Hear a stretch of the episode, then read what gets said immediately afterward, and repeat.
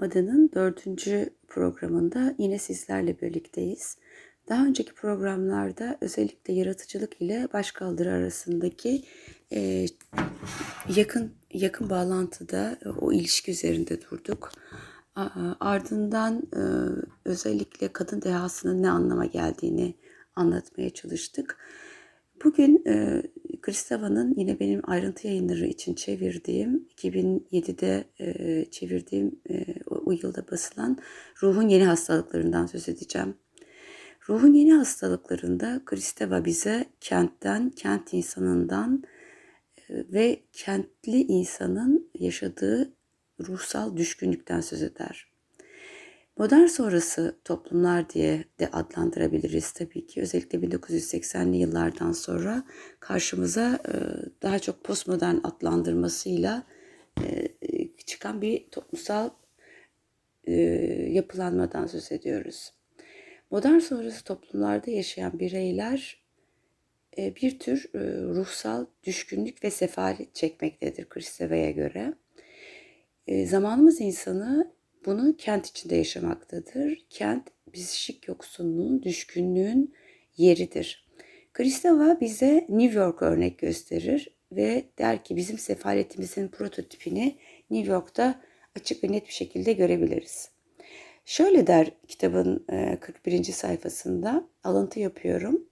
Devasa bir kent, camdan ve çelikten yapılmış, gökyüzüne uzanan, gökyüzünü yansıtan, kendisini ve sizi yansıtan evler imgelerine boğulmuş, acelesi olan, aşırı makyajlı, altınlar, incilerle kaplı ve şık deriler giyinmiş insanlar tahayyül ediyorum. Yan sokakta yığılmış pislik ve uykuya ya da paryaların öfkesine eşlik eden uyuşturucu. Bu kent New York olabilir. Yarının herhangi büyük bir kentine bizimkine benziyor. Bu kentte ne yapmalı? Tek bir şey. Meteler ya da imgeler satmak ve satın almak. İkisi de aynı anlama gelir. Çünkü bu metalar ve imgeler anlamdan yoksun ve derinliksizdir. Bu kitabı çevirirken özellikle de bu yazıya konu olan e, ruhun yeni hastalıkları üzerine yazdığım bir yazıdan, kitap eleştirisinden yola çıkarak şu an e, Alfa yayınlarından yayıma hazırlanan kitapta e, bu yazının başlığını imge çağında anlam yitimi koydum. Ve de ilk e, New York üzerine Kristava'nın bu e, paragrafını okuyunca yeniden o, o an o yazıyı yazarken aklıma e, Dickens'ın romanları geldi ve sanayileşen İngiltere ile kentleri. E, gözümün önüne gelen imgelerde yağmur yağıyordu. E, yağmurdan yorgun ve e, bitkin düşmüştü sanki her şey. Özellikle de kömür karalığına, kara, karalığına bürünmüş işçilerin e, hali gözüm önüne gelmişti. Yorgunluktan ve kendinden insanlarıyla birlikte bezmiş sanayi kenti, sefalet ve yoksulluğu makinenin hiç durmadan işleyen çarklarıyla bize e, benim zihnimde öyle bir imge uyandırıyor. Ama bir yandan da e, maddi bir hiçlik söz konusuydu sanki bu kentlerde. Maddi bir yoksunluk söz konusuydu. Ardından aklıma Baudelaire'in Paris için ölümsüzleştirdiği sanayileşen kent imgesi gelmişti. Burada ise modernliğin ihtişamına vitrinlerin ve camların gerisinden bakılıyordu. Zaten e, şiirlerinde ve denemelerinde, kısa yazılarında da Baudelaire'in bir flanör olarak sanayileşen ve her yandan vitrinleriyle ve sokak lambalarıyla parıltı saçan kentlerde o parlaklığın yanı sıra aydınlığın, ya da ihtişamın yanı sıra insanların açlığını ve yoksulluğunu bize anlatıyor ve flanör olarak bunun kendisinde yarattığı acıyı, o acı deneyimi anlatıyordu. E, bu kent e, Baudelaire'in Paris'i henüz paylaşılamayan modern bir şatafat ve lüksün zamanına işaret ediyordu. Bu zamanlarda Kristova'nın ruhun yeni hastalıklarında sözünü ettiği ruhsal düşkünlük ya da psişemizi kaybetmiş olmamız kapitalizmin ahlaki düşkünlüğüyle aynı şeydi. Hiçbir şey olmayanların ahlaklı olmaları hepimizin de bildiği gibi kapitalizmin ihtiyaç duymasıyla ortaya çıkacaktı. Yani burjuva ahlakının aslında burjuvaya, burjuvaziye bir şekilde özenen alt sınıflarda, alt orta sınıflarda bir tür taklit yoluyla ortaya çıkması söz konusu olacaktı. Kapitalizm hepimizin de bildiği gibi bir eşit paylaşım anlamında ahlak yoluna asla girmedi. İç yaşamını ve ruhunu dinginleştirmek e, için insanın yaptığı şey kent e, sanayi kentinde yok olurken belki de hala o ilk e, Dickens'ın ya da Baudelaire'in e, modern kentinde geleneksel toplumsal yapılar insanın iç yaşamını ve ruhunu dinginleştirebiliyordu. Yalnız bizim çağımız söz konusu olduğunda şöyle demek çok mümkün geliyor bana. Belki de dünya hiçbir zaman bugün olduğu kadar kutsaldan, yüceden, yüceleştirmeden ve de imgeleme gücünden, yaratıcılıktan belki de insanın içsel yaşamını yeniden yaratması anlamında kutsaldan yoksun kalmamıştı. E, bu kentlere baktığımızda e, zenginliği ve yoksulluğun e, kuralsızca aynı anda yan yana yaşadığını görürüz. E, yani bunu sadece Batı'nın özellikle de Amerika'nın New York'uyla e, simgeleştirmek e, ne kadar mümkünse de e, Asya'nın kentlerini, düşkünleşmiş kentlerini de hatırlamalıyız. Hatta 2000'li yıllardan sonra ya da 90'larda başlayan e, küresel piyasanın genişlemesiyle kent kapitalizminin belki de yeniden doğuşuyla e, Büyük Asya kentlerini de e, Singapur'u, Hong Kong'u, e, Şangay'ı e, belki onlardan çok daha modern ve daha e, batıya entegre olmuş Tokyo'yu da bunların içinde sayabiliriz. Ama biz İstanbul'da yaşıyoruz ve İstanbul e, özellikle 1990'lardan sonra küresel e, piyasanın, neoliberalizmin bir şekilde zorlamasıyla yerel ve e, küresel aktörlerin de başı çekmesiyle bir kendi çapında dünya kenti olmaya çalıştı. Biz İstanbul'da Batı'nın gelişmeye dayalı şatafatı ile Asyalı e, geriliğin Asyalı düşkünlüğünü aynı anda yaşıyoruz ve e, her birimiz aslında bu düşkünlük ile şatafat arasında sıkışmış durumdayız. E, tabii ki New York gibi İstanbul'da da bir yandan kapitalizmin parlayan yüzü yüzü hepimiz büyülüyor.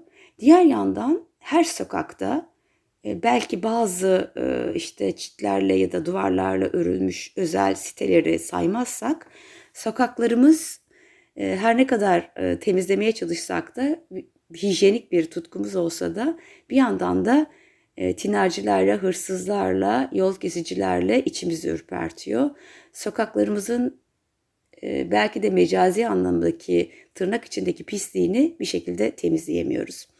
Güvensizlik alabildiğini artıyor bizim kentlerimizde ve de insanların özellikle bizim artık mahallelerde eski bekçi sisteminin de getirildiğini e, burada hemen anımsayacak olursak e, çoğu insan daha fazla polis diye e, bağırmaya başlıyor. Bunu da biz medya bize sık sık e, anlatıyor, anımsatıyor. Ne var bizde? Cep telefonu için adam öldürenler var. E, batı'da ise alabildiğine silahlanma var. E, sokakta şiddet var ama en önemlisi de insanların yakın ilişkilerinde birbirini yok etmek istercesine e, insanın aklını başından alan, duygusunu çürüten bir e, şiddet söz konusu. Özellikle kadına şiddeti, e, çocuğa şiddeti, e, güçsüz olana şiddeti, e, çalışma alanlarında, iş yerlerinde kadın erkek herkesin birbirine diğerlerinin önüne geçmek için uyguladığı şiddeti. Bir de tabii kapitalizmin hiçbir şey paylaşmadan sadece ve sadece kendisi için yarattığı artı değeri e, vergisiz, sorgusuz ve sualsiz e, küçük bir azınlığın elinde toplar hale gelen, tekelleşmiş ve de monopolistik yapısında müthiş bir şiddet yaşıyoruz. E, strese ve kapitalist yarış dışında kalma endişesine eklenen güvensizlik, ürperti ve parıltı bizim e, bu çağın insan olarak bizim ve kentimizin içinde yaşadığımız kentlerin temel özelliği haline geldi. İstanbul sürekli taşradan göç alıyor. Sokaklarında binbir türlü meslek ve yoksulluk kol geziyor. Birbiriyle henüz anlaşamayan dil ve kültürler İstanbul'da yer buluyor. Ve e, insanlığın gelecek modelini oluşturan New York'takinden, e, bu kentin tabii ki New York'un da göçmen nüfusunu unutmadan daha fazla psikik sarsıntının bizimki gibi kentlerde, İstanbul gibi kentlerde kol gezdiğini e, altını binlerce defa çizmek gerekir. İstanbul'un gökdelenleri New York'unkilerle yarışmaz belki ama Avrupa ülkeleriyle karşılaştırırsak eğer İstanbul'u tüm modern, postmodern alışveriş, iş ve eğlence merkezleri ile e, İstanbul'u bir şekilde model model alan İstanbul, tüketimin göz kamaştıran metalarının kentin geri kalan sefaletini yok saydığı bir kent. E, burada hemen aklıma e, yazı yazarken de gelmişti. Sevgililer günü geliyor. Baktığınızda aşkın da yani aşka değinmek Kristova'nın her şeyi aşka, agapeye ve erosa bağlaması ve ruhsal düşkünlüğümüzü, ruhsal ketlenmişliğimizi, psişik yoksunluğumuzu gidermenin tek yolunun bu sevgi, aşk, agape, eros olduğunu söylüyor. Birazdan ona geleceğim. Yani öyle bir şey ki etrafınıza baktığınızda, etrafımıza baktığımızda tüketim her yerde ve e, o bütün e, kırmızıyla ciyak ciyak parlayan vitrinleriyle sokaklar ve alışveriş merkezleri bazen genç sevgilileri de ağırlıyor. Oralarda dolaşırken bu genç sevgililerin masum ergen öpüşmelerinin bile artık içimizi yumuşatamadığı bir e, zamanda yaşıyoruz. Bu mekanlarda tabii ki e, maddi olarak e, sorunlu olanlar, yeterince yaşamak için gerekli e, maddi imkanlara sahip olmayanlar e, metayı satın almadan dolaşıyor ve iç geçiriyor. E, varoşlardan geliyorlar ve e, genel güvensizlik ve tedirginlik hali kente onlarla birlikte eklemleniyor. Onların metanın ışıltısı karşısındaki tedirginliği, tüketimin e, edepsizliği karşısındaki tedirginliği ve bizim de onların oradaki e, arayışına belki de tedirgin bakışımızda bir tür güvensizlik kol geziyor. E, kendi mekanında kenar mahallelerde bu yoksulluğu yaşayanlar ruh sorunlarını e, Allah'a müracaatla giderme yolunu seçmenin dışında pek bir seçeneğe sahip değiller. Bunun politik, e, ekonomik acılarını da hepimiz 2000'li yıllardan bu yana çekiyoruz ve bu sürecin içinde bulunduğumuz pandemi süreciyle birlikte pandemi e, yaygın bulaşıcı hastalık nedeniyle çok daha ciddi e, sorunlara yol açacağını, gideceğimiz yerin artık e, yüce, mutlak tanrı mı olur yoksa başka bir yol mu olur? Bunu da yaşayıp inşallah yaşarsak göreceğiz. E, mahalleleri bu mahallelere tabii ki e, varoşlara e, anne ve çoluk çocuk sağlığı merkezleri, psikolojik danışmanlık merkezleri de sızmaya başlıyor. Ama bizim insanımızın muhtemelen e, psişik yoksunluğuna bulduğu çare yaygın bir şekilde dini söylem olmaya ve kudreti mutlak e, Allah olmaya devam ediyor. E, bunun yanı sıra ne oluyor e, içinde yaşadığımız e, coğrafyada? E, hizmet sektörü, pazarlama ve reklamcılık hızla gelişiyor. Bunu özellikle İstanbul'da yakından görebiliyoruz. Hiç durmadan bir strese maruz kalıyoruz. Sürekli kazanma peşinde alt, alt orta ve orta sınıfın kenti aynı zamanda İstanbul ve işte Ankara belki bir e, bir nebze Antalya, Adana, e, İzmir. E, ne yapıyor bu alt orta sınıf orta sınıf? Tüketiyor. Çalışmaktan zaman bulursa yapmaya yapmayı arzuladığı kayda değer tek etkinlik tüketmek. Metayı tüketiyor, imgeyi tüketiyor, gösteriyi tüketiyor ve düşünmekten, bunun altını çizmek istiyorum, e, psikik yoksunluğumuzun temel nedenlerinden birisi ki bunun tarihini e, 1940'lı yıllardan itibaren özellikle Nazi rejimine, Nazi rejimi döneminde özellikle ortaya çıktığını söylüyor Arendt'e bağlı olarak. Birazdan ona yeniden değineceğim. E, düşünmekten, kendini düşünmekten olabildiğince uzaklaşan insanlarız biz. İmge bu gerekli uzaklığı sağlayamadığında ise e, tüketmediğimizde, düşünmekten kendimizi metalarla alıkoyamadığımızda ise sakinleştiricilere, ilaçlara başvuruyoruz. Sadece imgeleri ve metalara boğulmuş yaşamı anlamdan yoksun bulanlar ise çağlarına meydan okuyucasını anlamın peşine düşüyor. Beraberliğin ve paylaşımın e, bir yerlerde mevcut olduğu arzusuyla sokaklarda belki dışarıda kendi içerisini arıyor. Her birimiz için diyor Kristeva, e, New York eğer e, bizim yaşadığımız kentlerin modelini oluşturursa aynı zamanda bu kent e, yaşadığımız çağın temel niteliğini de ortaya çıkarıyor. Çağımız diyor bir medetsizlik çağıdır. Çağımız niye medetsizlik çağı, niye çaresiz bir çağ? Çünkü Kristeva'ya göre yani yine ruhun yeni hastalıkları kitabına özellikle değinerek ona atıf yaparak söylüyorum. Hastalandığının farkında olmayan, dolayısıyla da iyileşme peşinde koşmayan bir çağ. Kendisinin ortaya çıkmasına vesile olduğu bireyi bu çağ sakinleştiricilerle ve televizyon ekranıyla değişik ruhsal hallerini bastırmaya yönelterek ayakta tutmaya çalışıyor. Bu bastırma konusunda Kristeva ruhun yeni hastalıklarının yine 41. sayfasında tabi burada referanslarım ilk baskıya kitap ikinci baskıyı yaptı. Orada 41. sayfa olmayabilir. Şöyle bir alıntıyla devam edeyim. E, nedir bu bastırmaya karşı nasıl bir öneride bulunuyor Kristeva ona değinmek için? Lüksü olduğu gibi dehşeti de etkisizleştiren bir yaşama sahip olanlar ya da sahip olmaya çalışanlar kendileri için bir içeri oluşturmak zorundadır. Gizli bir bahçe, mahrem bir ev ya da basitçe ve daha iddialı bir şekilde pisişik bir yaşam. İnsan varlık için pisişe ne işe yarar diye sorduğumuzda yitirilmesinin bir önemi var mı diye ikinci bir soruyu sorduğumuzda e, Kristeva'dan ve ruhun yeni hastalıkların kitabından yola çıkarak e, bir, bir biraz e, yanıt vermeye çalışabiliriz. E, öncelikle analiz yolunu seçen hastaların ortak noktası diyor Kristeva, içinde yaşadıkları krizleri, rahatsızlıkları ve çalışmaları dile getirmede, dolayısıyla bunları temsil etmede yaşadıkları zorluktur. E, mahremiyet, içsel yaşam veya ruhsal olan yitip gitmektedir. Temsil uzamı olan yani anlamın oluşturulduğu uzam olan psik, yaşam tüm bu çalkantı ve krizleri anlamlandırmak için olması gerektiği yerde değildir. Kristava biraz geriye gidiyor ve içsel yaşamın e, nerede doğduğunu, e, bugün seküler bir içsel yaşamda hem e, psikanalizin hem de sanat ve yaratıcılığın rolünün ne olduğunu bize söylemeye çalışacak.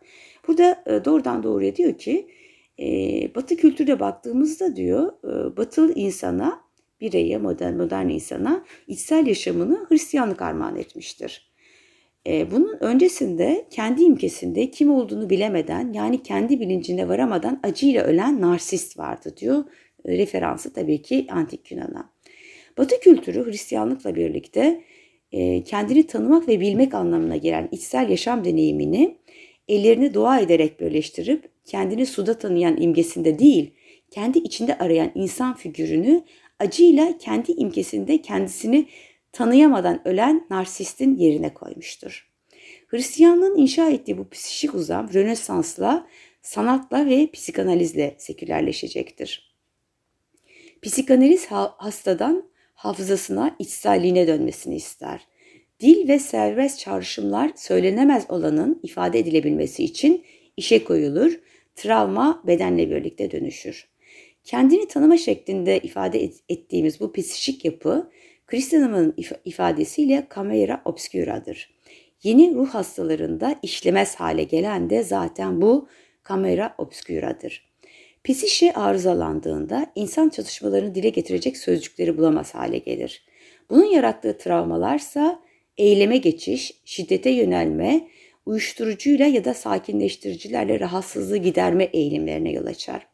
Sözcüklerle temsil edemediğimizde psikik olarak bedensel hastalıkları ortaya çıkarırız ya da bedensel rahatsızlıklar yaşamaya başlarız. Bu da bir organın, Kristeva öyle diyor, sözcüklerin dile getiremediği çatışmaların organsal metafori olarak işlev görmesi anlamına gelir. Yeni ruh hastalıklarının politik ve kamusal açıdan taşıdığı imaları da e, düşünmek gerekir diye ekler Kristeva. Bu bağlamda biraz önce e, geleceğim dediğim noktaya geliyorum. Hannah Arendt'i ve 20. yüzyılın totalitarizmi konusunda yazdıklarını anımsatır bize. Arendt totalitarizmin nedenlerinden birinin kötülüğün sıradanlaşması olduğunu düşünmüş ve bu sıradanlaşmanın nedenini ise 20. yüzyıl insanının düşünmekten vazgeçmiş olmasına bağlamıştı. Demek ki Nazi rejimi döneminde insanlar muhakeme etmekten vazgeçmiş ve bunu kendilerinin yerine başkalarının yapabileceğini kabul etmişlerdi. Bu ayrıca düşüncenin ve düşünmenin herkesin değil, benim değil, başkasının işi olduğu şeklindeki bir kanının yaygınlaşması anlamına geliyordu. Buna ek daha büyük bir tehlikeye de dikkati çeker Kristeva. Şöyledir o tehlikede. İnsanların içinde içindeki insanlığın ölmeye yüz tuttuğunu ilan eder. Bu da şu demektir. Bana ne olduğunu, başıma ne geldiğini bile anlayamıyor ve anlamlandıramıyorken bir de benden dünya ve gidişatı hakkında akıl yürütmeni ve olan biteni muhakeme edip yargılarda bulunmamı ne talep edin ne de bekleyin. Çünkü bu insan kendi başına gelenleri anlayamadığı için zaten ilaçlardan yardım ummaktadır. Şiddete ya da uyuşturucuya yönelmektedir. İnsandaki insanlığın yok olma tehlikesi kendi sorunlarını bile dile getirmekten ve anlamaktan uzaklaşan insanın yakınlarıyla girdiği ilişkilerin çoğunun sonunun hüsranla noktalanmasını da beraberinde getirmektedir. Öncelikle ruh, psişe, konuşan varlığın diğer konuşan varlıklarla bağı ve bir anlam yapısıdır. Psişe insanı konuşan özne olarak kurar. Psişik yaşam bedene ve ötekilere ulaşmanın, sevgiyle varlık olmanın ve sevgi aktarımıyla öteki olmanın yolunu açar. Kristeva diyor ki tüm bunların kaynağını oluşturan psişik, psişik yaşamın çöküşünden, psişik yaşam temsillerinden vazgeçilmesinden, anlamın yorumlanmasının reddedilmesinden çağımızın ruhsal hastalıkları doğmuştur. Ve de acımasız bir şekilde ilan eder. Evet, gemi batmıştır. Yani özne için temsilleri ve anlamlandırıcı değerlerini kaydeden psişik aygıt bozulmuştur.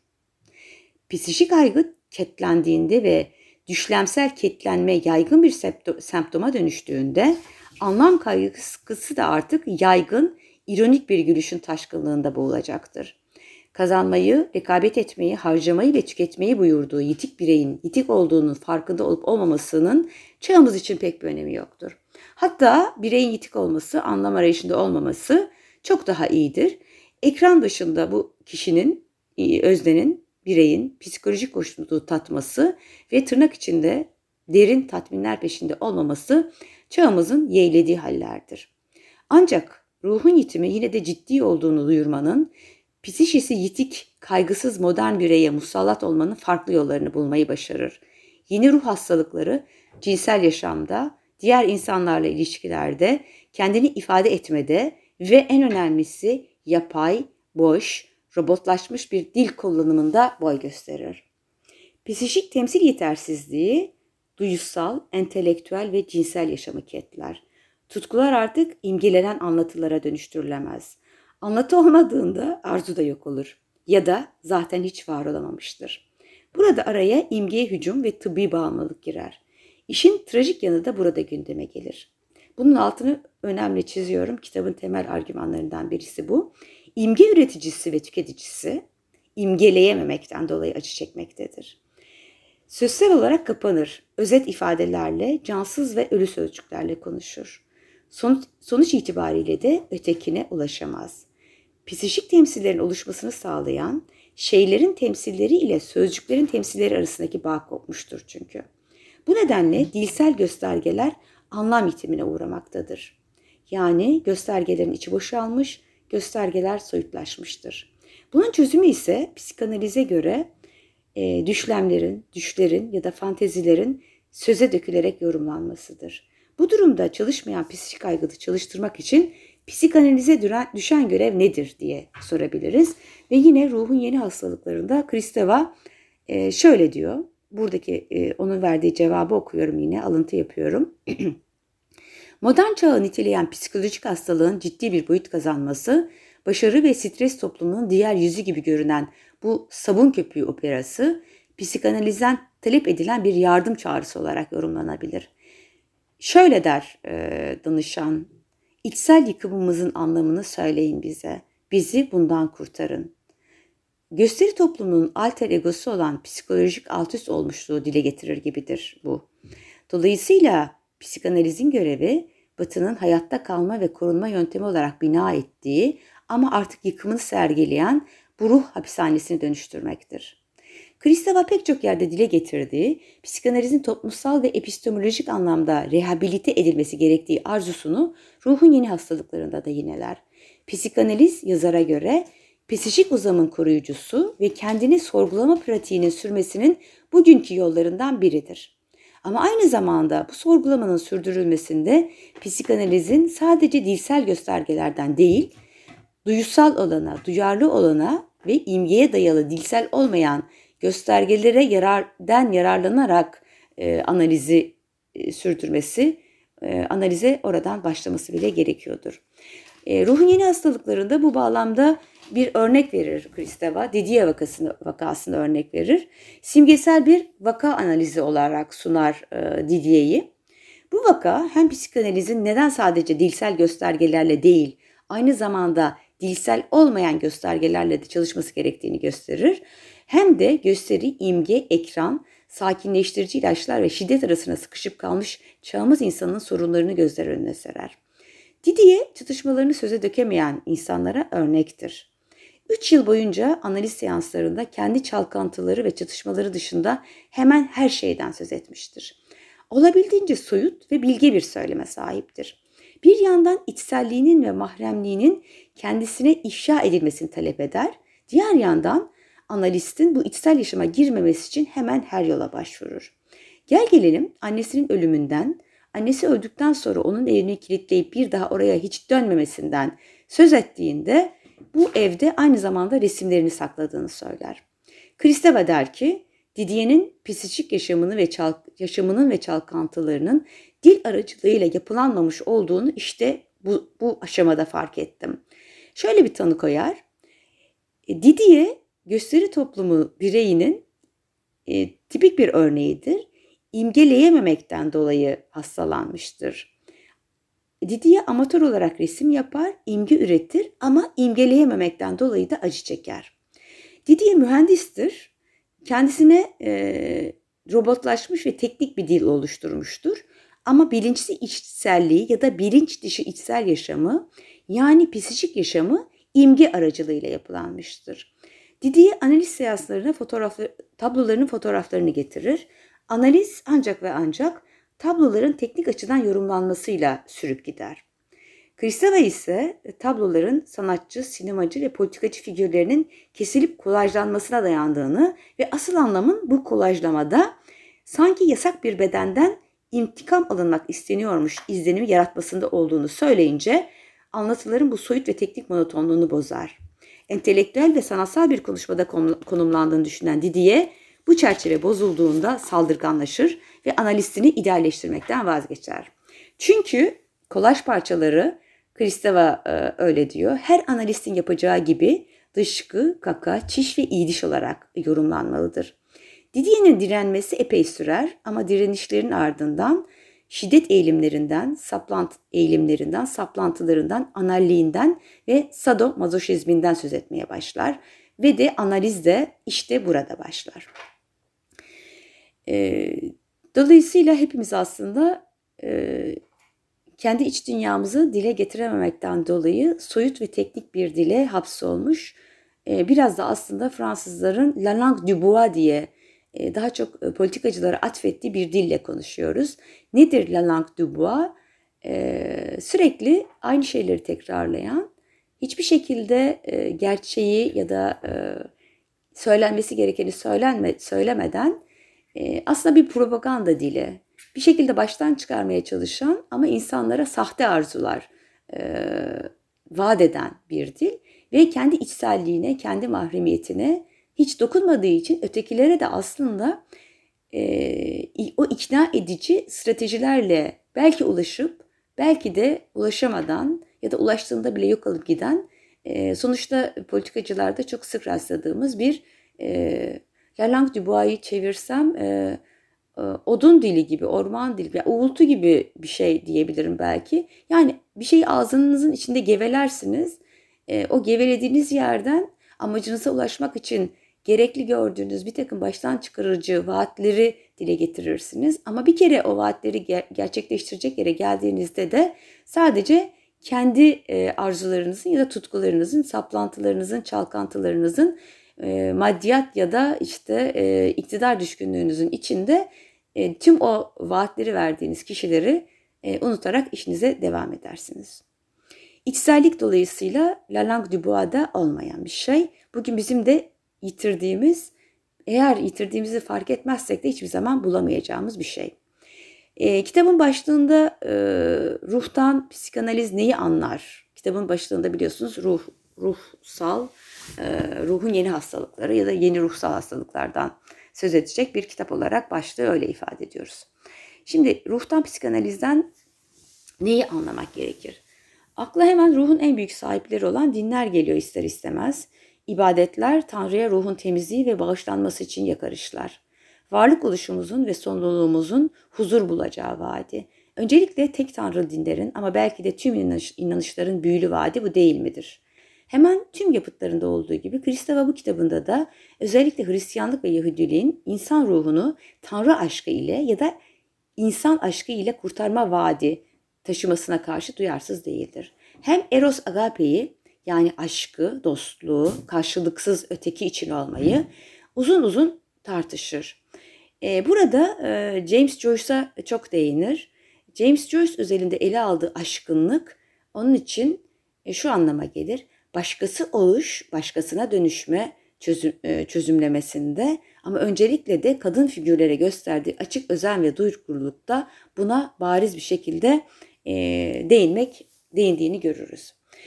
Kitabı Mukaddes Kristeva için özne oluşumuzun ve hep eksik kalışımızın yani asla tamamlanamayacağımız gerçeğinin soy kütüğü olarak okunmalıdır.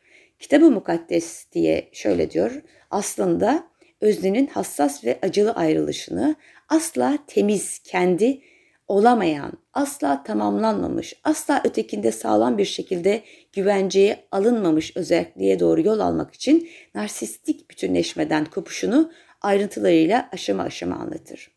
Ancak psikanaliz bu kopuşu Tanrı'nın eros ya da agape anlamındaki aşkı ile yumuşatmaya çalışan dinlerden mutlak olarak ayrı düşer. Kristeva şöyle bir şeye e, dikkat çeker. E, asla toplumsal olarak onurlandırılamayacak modern büyücü cadı, yorumun aşırılığı burada bana acil, ait bir e, daha doğrusu, konumundaki psikanaliz hep suçlandığı üzere arzuyu öldürmez. Ancak tırnak içinde veriyorum yine, inancın anka kuşunun kanatlarını keser. Arzunun son kertede adlandırılamaz olan büyüleci bir nesneye boyun eğmesine son verir. Kristava için psikanaliz aşka ve sevgiye yani arzuya ve arzulamaya, özdeşleşmeye ve ötekine dönüşmeye, öteki için olmaya son, ver, son vermediği gibi öznenin sevme ve aşk dolu olma kapasitesini ona yeniden kazandırmaya çalışır. Joyce da bu açıdan önemlidir Kristava'nın bu kitabında ele aldığı metinleriyle. Joyce'un yazını böylesi bir öteki için aşk ve varlık oluşu, öteki ile olmak ve onda olmak için özdeşleş, özdeşleşmeyi temel uğraş edindiği için ilgiye değerdir. En azından bu kitaptaki ilginin değerli nesnesine dönüşür. Şöyle ki uzunca bir alıntı yapacağım. Biraz yavaş okumaya çalışacağım. Bir ilişkiyle ya da bir nesneyle parantez içinde anne, baba ya da onların niteliklerinden biriyle özdeşleşme, oluşum aşamasındaki ve dolayısıyla henüz tamamlanmamış hareketli ve akışkan bedenimin ve psikik aygıtımın sabitliği benim için bir hareket noktası ve daha şimdiden bir temsil olan ötekiye aktarılmasıdır. Kendimi onlar sanarak ve onlara dönüşerek bu aktarılmanın metafizik boyutuna dikkat edin. Burada Kristeva e, tırnak açıyor yine. Yunanca fil metaforien der bunun için. Bire, söz öncesi ve sözsel temsil yetisine sahip bir özneye dönüşüyorum. Bu özdeşleşme oral özümsemeyi ve sevgiye dayalı bütünleşmeyi çağrıştırır. Gerçekten de özdeşleşme bana verilen ve ötekine verdiğim sevgi sayesinde mümkündür. Bu sevgiyle birlikte gelişir.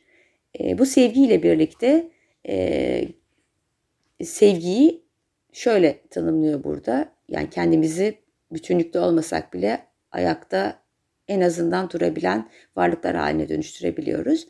E, alıntıya devam ediyorum. Sevgi burada şiddetli, yıkıcı ama aynı zamanda da platonik olarak ideale doğru yükselen Yunanca eros anlamıyla ve ötekiden bene doğru inen ve hak etmek zorunda bile olmadığım Hristiyan agape anlamıyla düşünüyorum diyor.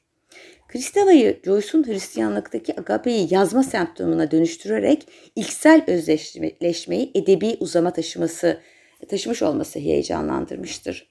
Çünkü imgesel babayla tarih öncesinin babasıyla ya da arkaik anne ile bu ilksel özdeşleşme eskiden olduğundan çok daha fazla bugün sınır kişiliklerin ve psikomatik hastaların analizinde önemli bir anı, anı oluşturur. Çünkü analiz de aslında özdeşleşmeden tözsel dönüşüme geçmenin ya da hastasını geçirmenin sözel serüvenini yaratmaya çalışmaktadır. Joyce'un edebi uzamı, imgesel uzamın kutsalın yerini alma mücadelesinin akkorlaştığı uzamdır. Bu uzamda sanatçı içerisi ve dışarısı arasında sürekli bir aktarım ilişkisi kurar. Postmodernizmin artık epey yıllanmış soruları özdeşleşme ve temsil çıkar burada karşımıza. Şimdi bunları biraz daha anneliğe, narsisizme ve kadın histerisine bağlamaya e, bağlamayı deneyeceğim. Ee, öteki için olmaktan sevginin bizi hem yıkıcı şiddetli ama aynı zamanda da var eden bir şey olduğundan söz ettik. Biraz bunları açacak. Annelik, narsisizm ve kadın histerisi bağlamında Kristeva. Kadının amacı açısından ketlenmiş arzusu bağlamında narsisizmden kopuşuna başka bir bağlamda daha e, işaret etmek gerekirse bunu annelik olarak e, işaret eder e, Kristeva. Çünkü öteki ve yakın aşkını burada kadınlık ve annelik deneyimi, deneyimiyle bağlantılandırırız. Kristeva'da kadın anne olmanın özel bir ilgi konusu olması, kadınların ayrılma, yani kendi dışında varlık olma ya da kendi dışında varlık oldurma deneyimiyle bağlantılı olmasıdır. Erkeklerin de yaşadığı bir olgu olan ayrılık, anneler için özellikle çocuklardan ayrılmak söz konusu olduğunda erkeklerinkinden daha acılı, şiddetli bir deneyim olmaktadır. Kadınların bu deneyimi kendini ötekiye verme, adama ya da kurban etme gibi deneyimlerle eşdeğer olarak görülmektedir. Bu anneliğe özgü ötekiye bağ, ötekiyle bağlantı, yani kendini bu ötekiye adayarak onu kendi dışında bağımsız bir varlığa dönüştürme deneyimi, çağımızın ruhsal hastalıklarının da antidotunu oluşturacaktır. Tekniğin ve robotlaşmanın hükmettiği çağımızda yeryüzüne insani boyutun ancak bu kadınlık deneyimi yeniden kazandırılabilecektir. Dolayısıyla yakınını kendi gibi sevmeye dayalı deneyimiyle kadın anne, çağımızın bireyci narsisizminin de çözümü gibi durmaktadır. Narsisizmi ancak özlü olarak ötekiye kendini adayarak aşmak olasıdır. Kadın anne kendini çocuğuna adadığında kendini bir arzu nesnesi olarak tatmin etmeyi amaçlamaz. Söylenmek istenen şöyle bir şey, annelik libidosunun kendisi amacı açısından gerçekleşememektedir. Yani annelik libidosu amacı açısından kendisini yasaklamakta ya da ketlemektedir. Kendisinin nesne hazzını hedeflememektedir. Amacı açısından yasaklanan annelik libidosu, kadın libidosu ya da dişil libido tatmini askıya almakta ve kendisinden ayrı öteki varlığın gelişmesinden haz almaktadır. Eğitimcinin ve analistin de yaptığının bu olması gerektiğini işaret eden Kristeva, arzunun ancak bu şekilde şefkate dönüştüğüne işaret eder. Bu ise narsisizmin, narsisizm ihtiyacının yüceltilmesi yoluyla ben kurban edilmeden ya da anne kadının, dişinin kendini kurban etmeden ötekiye bir yer açması anlamına gelir. Burada öteki artık sadece arzu nesnesi değildir. Kadın şefkati işte bu ilk öteki yararına narsisizmin aşılmasıdır. Narsisizmin bu aşılmasını karşı aktarımın da koşulu olarak öne sürer Kristeva. Karşı aktarım konusunu ele alırken Kristeva hisleri, histerikler ve hastayla özdeşleşmeyi tartışır. İlk histerik vakası Jean Guyon'dur. Kristeva sessizliğin, dilsizliğin ve baba tanrı ile özdeşleşmenin nasıl bir şey olduğunu ilk Fransız mistiği diye nitelediği Jean Guyon özelinde tartışır. Benliğin, düşüncenin, dilin yok edildiği bir özdeşleşmede acı duyulsa bile acının duyumsanmasından zevk alınır. Varlığını hissettirmesine rağmen tensel yokluğa, tensellik yokluğa uğurlanır. Guyon acıyı ve tensel olanı dilsel, dilsel temsil düzeyine taşımakta kararsızdır. Yaşamı boyunca dile getirilemez dürtüsel tahrik ve bedenle dolup taşan simgeselin eşlik ettiği dil arasında salınıp duracaktır. İkinci bir vakaya değinir. Bu da Sabina Sipelrein diye okuyorum ama yanlış okuyor olabilirim Almanca. E, Sipelrein de olabilir. Eğer Guyon dilin sınırlarında ise diğeri ölüm dürtüsünde kendisini gerçekleştirir aktarım anlamında. Kadın histerisi ve psikanaliz arasındaki bağı kurmak için yine Kristeva'ya kulak verelim yeniden. Alıntılıyorum. E, kitabın ilk baskısının Ruhun Yeni Hastalıklarının 82. sayfasında psikanalitik Psikanalist histerik söylemle ve onun sessiz dışarısıyla özdeşleşerek ilerleme kaydeder. Histeriyi sözselden bedensele, bedenselden sözsele geçiren esnekliği imgeselde sergiler. Bu esnekliği fobilerin, depresyonların ve psikoz, psikoz, psikozların dinlenmesine taşır. İşte bu histeri ile yorumun ortak kaderini birbirine bağlayan psikanalitik tedavinin temelidir. Yine e, burada hep aynı kitaptan gidiyorum. Krista ruhun yeni hastalıklarında ünlü ya da sıradan insanların bedensel ve sözsel ile sözsel ve bedensel arasında gidiş gelişlerini özgün bir şekilde anlatır. Öyküler ve kuramsal tartışmalar birbirini izler. Kuram pratiğe dökülür, pratik kuramsallaştırılır. Ama eklenme noktalarında bence Kristeva'nın tüm eserlerinde hep aşk, sevgi, agape ya da eros vardır. Çünkü doğuştan yaralı özne analitik deneyime aşk sevgi yoksunluğunun kendisinde açtığı yaralar nedeniyle başvurur. Psikanalizde aktarımla oluşan bağ, öznenin sevgiye duyduğu güveni ve sevme kapasitesini sanki bir biçimde öznenin yeniden keşfetmesini sağlayan bir bağdır. Bu bağ adına belki de kendimizi her yaralı ve boşlukta hissedişimizde Kristeva bize aşka ve edebiyata tutunmayı salık verir. Nihayetinde bir kitabının da e, adıdır. E, nihayetinde başlangıçta sözden önce aşk, duygu vardır ve de bugün medetsizlikle yaralı çağımızı, psişemizi yitirdiğimiz çağımızı, kendi içselliğimizi tamir etmek için uğraşmamaz gereken çağda e, anneliğe, annenin kendi arzularını ketleyerek, kendini askıya alarak, arzusunda libidosunu gerçekleştirmeyi kendisine yasaklayarak yöneldiği ötekiyi var etme sürecindeki narsisizmin bir şekilde yıkılmasını ya da tamir edilmesini sağlayacak aşk, duygu vardır diyerek e, Kristeva için yaptığımız ya da Kristeva'yı tartıştığımız mış gibi yapmadığının dördüncü e, bölümünü de böylece sonlandırmış oluyoruz. Bizi sosyalbilimler.org'dan, Spotify'dan ve YouTube'dan e, dinlemeye devam edebilirsiniz. Yeniden gelecek programda görüşmek üzere. E, iyi günler, çok sevgiler. Hoşçakalın.